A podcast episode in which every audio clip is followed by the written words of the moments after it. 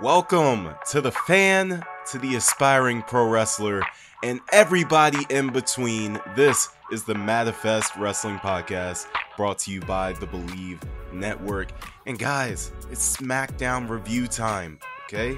On Friday, we had another great episode of SmackDown. SmackDown's been absolutely tremendous. It's turned itself into the A show, and it's because of things like this. Now, bear with me through this episode, ladies and gentlemen, because I am having allergy issues, okay? It's summertime, it's hot, it's dusty, it's it's just there's a lot going on, okay? So when I talk about this topic, I promise you I am not crying.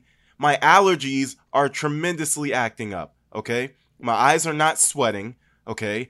But I am a little bit nasally and, you know, a little bit you know, there's stuff happening, okay? You hear that? There's stuff happening, okay? But bear with me, all right? Because for the first half of the show, we are going to get into Edge and his career. And could this be it? Because this was a great episode of SmackDown and it was all all about Edge. But before we get into that, make sure you follow me on Instagram. Make sure you follow my Facebook page. Follow me everywhere that you can follow me, okay? The links will be in the bio. The links are in the information on the Spotify page and on the Apple Apple Podcast page. If you want that information, go follow. But I am your host, Alphonso McCree Jr. That's A L P H O N S O M C C R E E Jr. And you can bet on me. And apparently, man, for 25 years, we've been able to bet on Edge to deliver high quality entertainment. I got to talk about the first time I ever saw Edge. First time I ever saw Edge, not live, but just on my television. The first time I ever saw Edge, I believe, was it was sometime in the 90s, right? Uh, or early 2000s. And it was when he was still with Christian, uh, with the the tag team, Edge and Christian, where they convinced us that they were brothers when they were not brothers, but they are best friends that are as close as brothers. But that was my first time seeing him.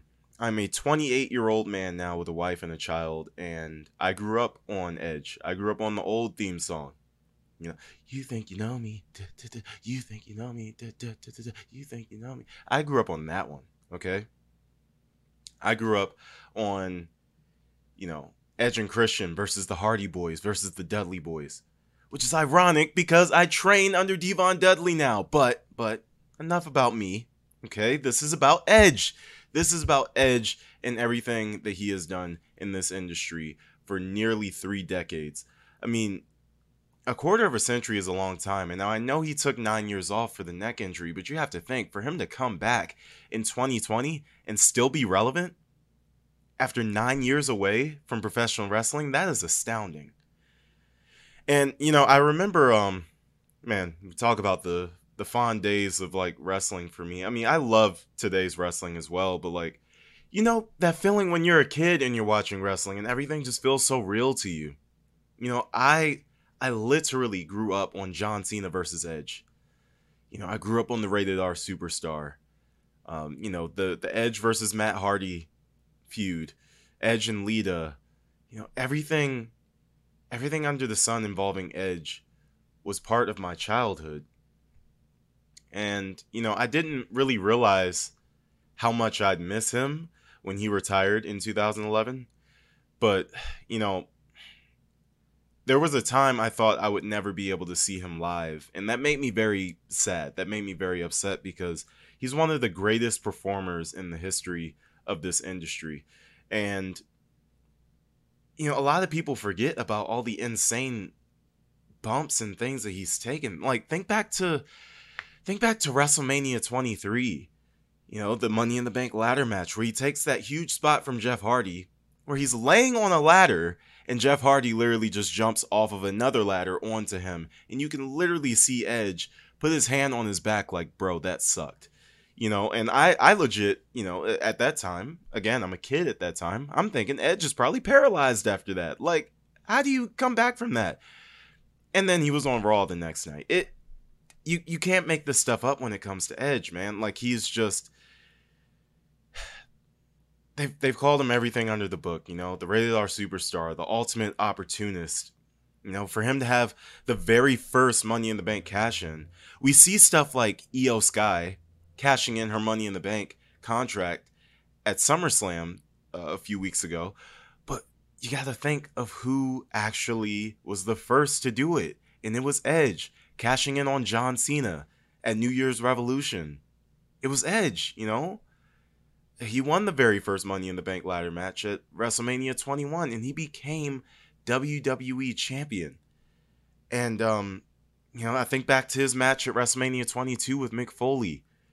You know, where he spears Mick Foley through a flaming table. And then, of course, that next year he comes and does that Money in the Bank ladder match in that spot with Jeff Hardy. And then the very next year, he's main he's main eventing WrestleMania with the Undertaker in one of Undertaker's best WrestleMania matches. You can ask anybody, it's one of the best WrestleMania matches ever, and one of Undertaker's best WrestleMania matches ever. And because of Edge, I mean, I don't know if this was really Edge's, you know, doing. I don't know if he's the one we should give credit to, but since he was involved in the match, his match is the one that got Charles Robinson running down the ramp at 100 miles per hour all the way to the ring. Like, you know, Edge is, you know, where, where Edge is, good things tend to happen. And, um, you know, then I think back to Mania 25 um, and his match with Cena in the Big Show. And I think about how good that match was. And you know that's that's not a match that people like usually think of when they think of the best mania matches in history but it was very serviceable. But then his match the very next month with john cena that last man standing match at backlash was outstanding man. I mean just i can think of so many different matches that edge has had where i'm like man the stories that this man could tell. I think to his World Heavyweight Championship reign in 2010, where he made a a product that really at the time was kind of losing a little bit of steam. It, to me personally, again, I was a kid. I was in like ninth grade or tenth grade at the time. To me, I adore that era but if I go back and watch it now, I don't like it uh, because it wasn't very well written. It wasn't booked very well. But at the time, Edge was making it watchable for me. Well, people like Edge, Cena, Randy Orton, all of them were making it watchable for me. But Edge was a huge part of that.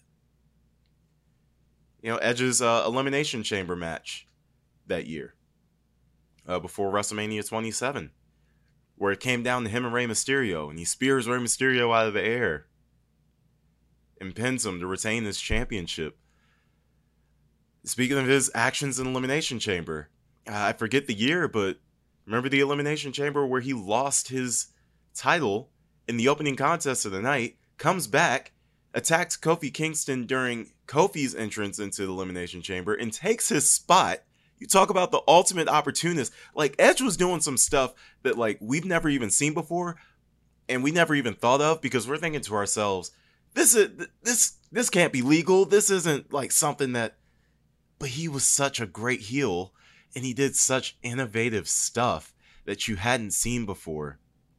And that's like I think that's what makes him you know, today one of the biggest baby faces. Obviously he's a legend, you know, but like just think of the respect that he's garnered because of all the entertaining ways that he found to do regular stuff. Like winning a championship it's a regular thing. But when you give it to Edge, he's going to do it in a very extraordinary, innovative way. Know, the only person I can think of that's won a championship in maybe a more innovative way than Edge is Seth Rollins with the heist of the century, WrestleMania 31. But other than that, man, Edge is in a league of his own. You know, he cashed in Money in the Bank not once, but twice. And he did it on two of the greatest of all time. Right? He wasn't doing it on Scrubs. Or, you know, maybe not Scrubs, but like, he wasn't doing it on just your average champion. His first Money in the Bank cash in was on John Cena. Again, New Year's Revolution, after John Cena had been in that long Elimination Chamber match. By the way, the first of two cash ins on John Cena after Elimination Chamber matches. The second one, of course, was Batista in 2010. He Edge also cashed in on The Undertaker on a random episode of SmackDown too, and that's what made it so exciting. It's like you never saw it coming. You know, most Money in the Bank cash-ins now happen on you know the premium live events. Edge didn't care about that. Edge was like, "Yeah, free TV, cool. I'm cashing in right now, right now." You know, Mark Henry had attacked Undertaker beforehand. Um, and Edge was like, "Oh, my chance. Here I go." Came out, speared Undertaker. That didn't work, so he speared him again, just like he did John Cena. Same thing. Speared him twice. Won the championship. And I really believe that, you know, Edge Edge was very good at being despised. And he was good at a scathing promo, but he was just very good at being disguised. I mean, despised. My apologies. You know, just really good at doing things that got under the skin of the audience. His whole shtick with Vickie Guerrero and her being his girlfriend, which was the weirdest, most uh, like you went from Lita to Vickie Guerrero, and you know what? Everybody just suspended their disbelief for it because we knew Edge's character was doing it for the power. You know what I mean? And so we were able to suspend our disbelief and like just really buy into everything that was being sold. And his whole thing with the Edgeheads, you know, with Zack Ryder and Kurt Hawkins was awesome. It really was. It was awesome. Uh, his rivalry with John Cena remains one of the greatest ri- rivalries in WWE history. And I really believe it's because John Cena was in the midst of his most polarizing era, right? Where people were really, really starting to boo this man. People were really starting to decide, I don't like John Cena. And I remember watching the Rivalries documentary of John Cena versus Edge. And Edge had this uh, this interview, this soundbite in there, where he was like, he understood what was happening, right? Where people were booing John Cena and cheering him because they wanted John Cena to lose the championship because they were tired of him. He took that on as a personal challenge and said, "Man, if I can get them to boo me through this, then I'm really doing my job." He didn't want to be cheered by the audience. He wanted to be booed. He was the bad guy. And you know what? Edge found a way to do it. He did. He found a way to do it. And uh, I just think that's so like remarkable, man. Like and it's it's bittersweet because you know, like I said, I'm 28 now, and I've been watching wrestling since I was four.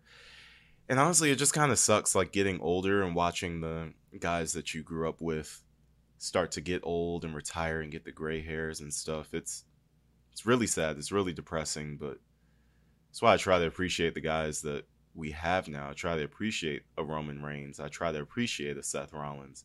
I try to appreciate the Usos because one day they're going to retire. One day they're not going to be able to do this anymore, or they're going to go off to Hollywood, or they're just going to go off into retirement and just live a quiet life, and they're not going to be performing in front of us anymore. And um, you know that it's unfortunate. It's sad, man. I mean, even look at look at Vince McMahon. Vince McMahon is getting older. Like I, I, I gotta be real. If you don't think if you don't think death is coming within the next 15, 20 years for that man, I don't know what to tell you. I mean, unless this man's got some crazy money that he can just buy himself, you know, some type of machine to freeze himself. I don't know. But like he's getting up there in age. We're human beings. Things happen. We we live and we die. And we get older and our bodies can't do what they used to do as we continue to get older and you know, you look at all these guys who used to wrestle every single night and now they're either part-timers or they're just not there at all anymore And uh, that's another reason I have such a deep appreciation for the business itself because, you know, it's this business gives so much to us as fans, to us as performers. Now, yes, it taketh away as well, but really gives us so much, man. Like through all the hard times that I've had in life, I've always had wrestling to watch. That was the consistent thing in my life was wrestling every week. Every week I knew it was coming on. Now there is no off season. You know, people who only love football, man, they have long summers, man. Long summers, long springs and summers. But us as wrestling fans, we don't have that problem. Our product is available year round 365 every month every week. And you know I, I, just i really have an appreciation for it. So i don't know if edge will ever hear this podcast.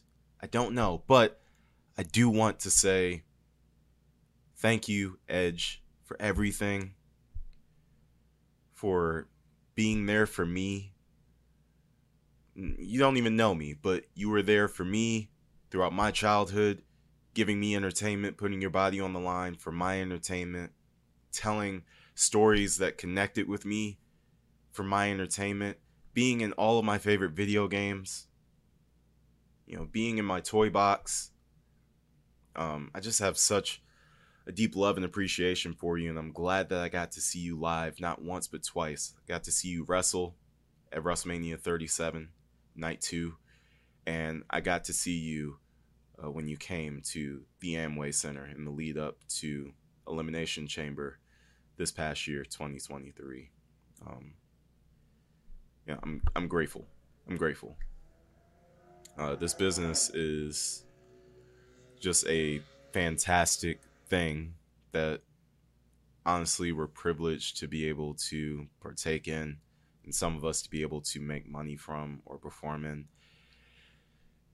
And I gotta say, man, people like Edge, you truly set the bar so high every single time. And um, I don't know, I, I just I just have a, a deep appreciation. I don't want to get emotional about it, but you know, just watching watching Edge get older and now, you know, retirement is imminent. Even if even if this match with Sheamus on SmackDown on Friday wasn't his final match, it's imminent, man. You know, it's it's inevitable that at some point it's to be it. And um you know, I I just uh again just such a deep appreciation for the sacrifices that you've made, the honestly the example that you've set of personal redemption. You know, obviously we all know about the situation with Lita and Matt Hardy and you know, to to to show that you can learn from mistakes like that and you know, make something good out of it is honestly really inspiring to me. Um I'm good glad to see that all three parties are doing so well now. Um and that that's due to the fact that you know growth and positivity was chosen. That that was a choice that had to be made and that's the choice that was made. And uh, i just think um you know like john cena said you know edge you're such a giving person. And i don't know you personally but i can tell that you're a giving person because you've given me so much just through your performances just through your willingness to be on the road over 300 days a year like my appreciation knows absolutely no ends in that regard. I just, you know, I can't I can't say thank you enough times. So I'll just let it go on that one. But uh but yeah, that's um that's one career I'm very, very sad to see and uh, you know, bittersweet. Happy for him and his retirement, more time with his family, but and really wish uh really wish we didn't get older sometimes. Really do. It's really uh yeah. Well with that, we will take our first break and our only break. And when we come back, it's time for that new segment that debuted this past week.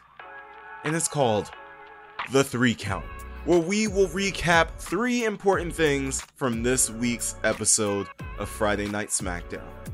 Okay, so don't go anywhere. We will be right back on the Manifest Wrestling Podcast.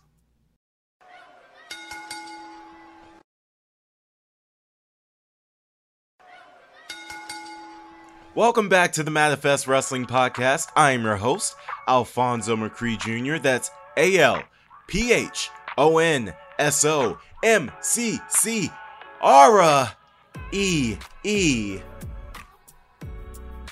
Jr. And you can bet on me and you can bet on the Believe Network bringing you this podcast at least twice a week. You guys already know what it is. So let's do this. It's time for the three count. All right, for count one, we got to keep talking about LA Knight. I love LA Knight. I can't get enough of LA Knight. And apparently, neither can these live crowds. He got another huge pop here tonight. I don't care about anything that happened afterwards. Uh, I mean, I care, but I don't want to talk about that. I just want to talk about the Attitude Era kind of pops this man is getting. If you look back in the Attitude Era, you watch back some old stuff, you'll see people rise to their feet when their favorite star came out. LA Knight is getting that type of thing, man. And I think it's really beautiful to see because I haven't seen a lot of guys get that. Like, of course, the main event guys get it, but I'm talking strictly mid card. LA Knight is right now a mid carder and he's still getting main event level pops. You used to see that back in the day, like when people like the New Age Outlaws would come out, people rise to their feet. You know what I mean? Like it's it's really special to see that kind of thing right now. To see a act resonating so well in the mid card that it is literally popping the crowd. I love to see it. I'm very happy about it, and I want it to continue. Let's get to count number two. I just gotta ask What's going on with the LWO, man? Now, there's a lot of stables in WWE right now, and all of them seem to be planting some seeds of like doubt and disbandment. Right? We have the Judgment Day with their obvious problems between Finn Balor and Damian Priest. We have the Bloodline where nobody can seem to get along. And now we have the LWO where is Santos Escobar really happy for Rey Mysterio? or is jealousy going to seep in eventually? Now, I think it's weird to break up or cause friction within the LWO this quickly because they haven't really accomplished anything as a faction yet. Of course, they helped Bad Bunny beat Damian Priest at Backlash, but that's about it. You know, as far as I'm concerned, there really hasn't been anything of significant note accomplished so far. And I think it's way too early to start planting seeds of the eventual breakup. But again, I'm not creative, so I'm just gonna let it happen and watch the story unfold. But that's just my two cents. I think it's a little bit weird. I just have to be completely honest. So, what do you guys think is going on with the LWO? Because I most certainly do not know. Okay? I don't know. And count number three. Man, the Bloodline took a week off of TV. Nobody was there. Solo wasn't there. Jey obviously wasn't there because he, quote unquote, quit WWE. Roman Reigns wasn't there. And Jimmy Uso wasn't there. The only one that was there was Jerry Heller. I, I mean, Paul Heyman. But he did have a backstage interview with Kayla Braxton, who I love their little dynamic. They have like that little petty rivalry going on, and I think it's beautiful. And it's hilarious, and it's great television. But in the middle of the interview, Paul Heyman got a call from an unknown source, and that unknown source says Jimmy Uso will be on SmackDown live next week.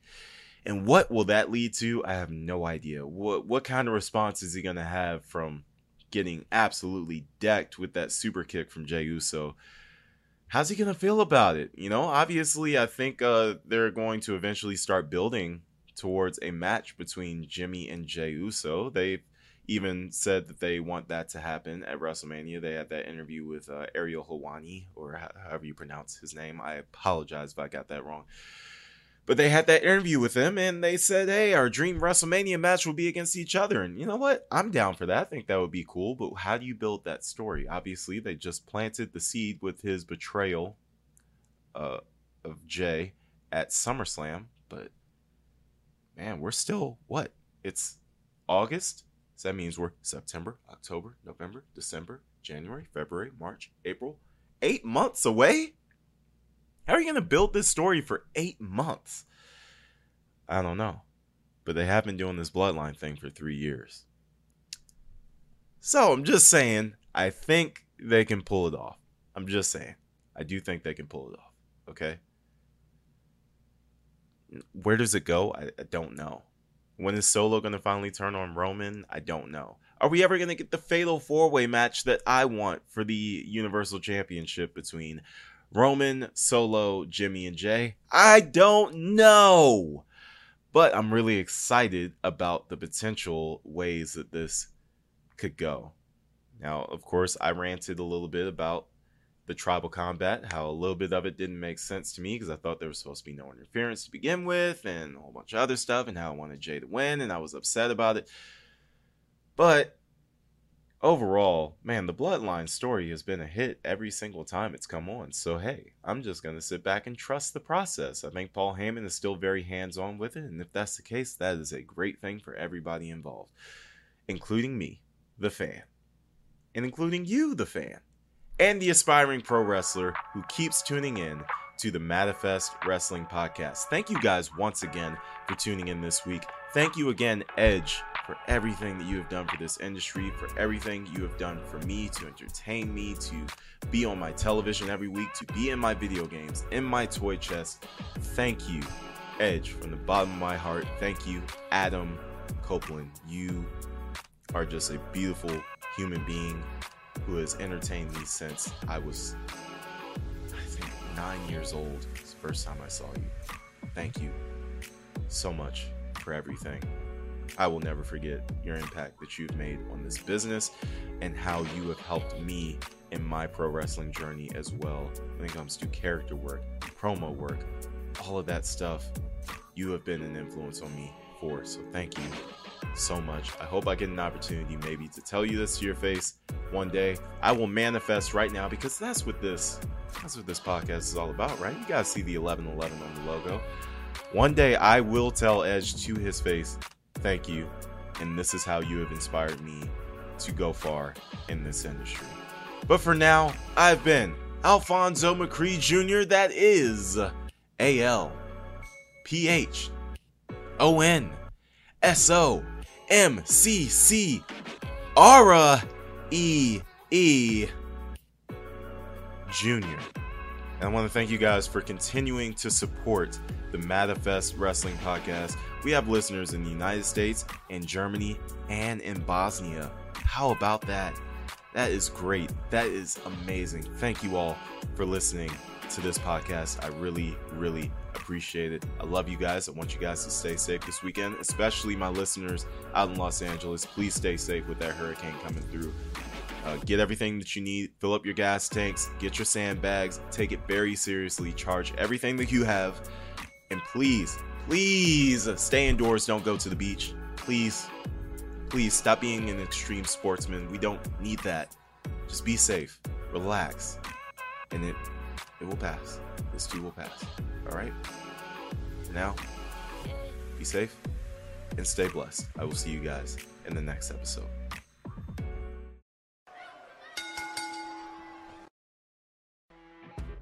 You know, when you're listening to a true crime story that has an unbelievable plot twist that makes you stop in your tracks? That's what our podcast, People Are the Worst, brings you with each episode. I'm Rachel. And I'm Rebecca. We're identical twins who love true crime cases that make you say, didn't see that coming, and we hate the people responsible for them. Listen to People Are the Worst now on Apple, Spotify, or wherever you get your podcasts.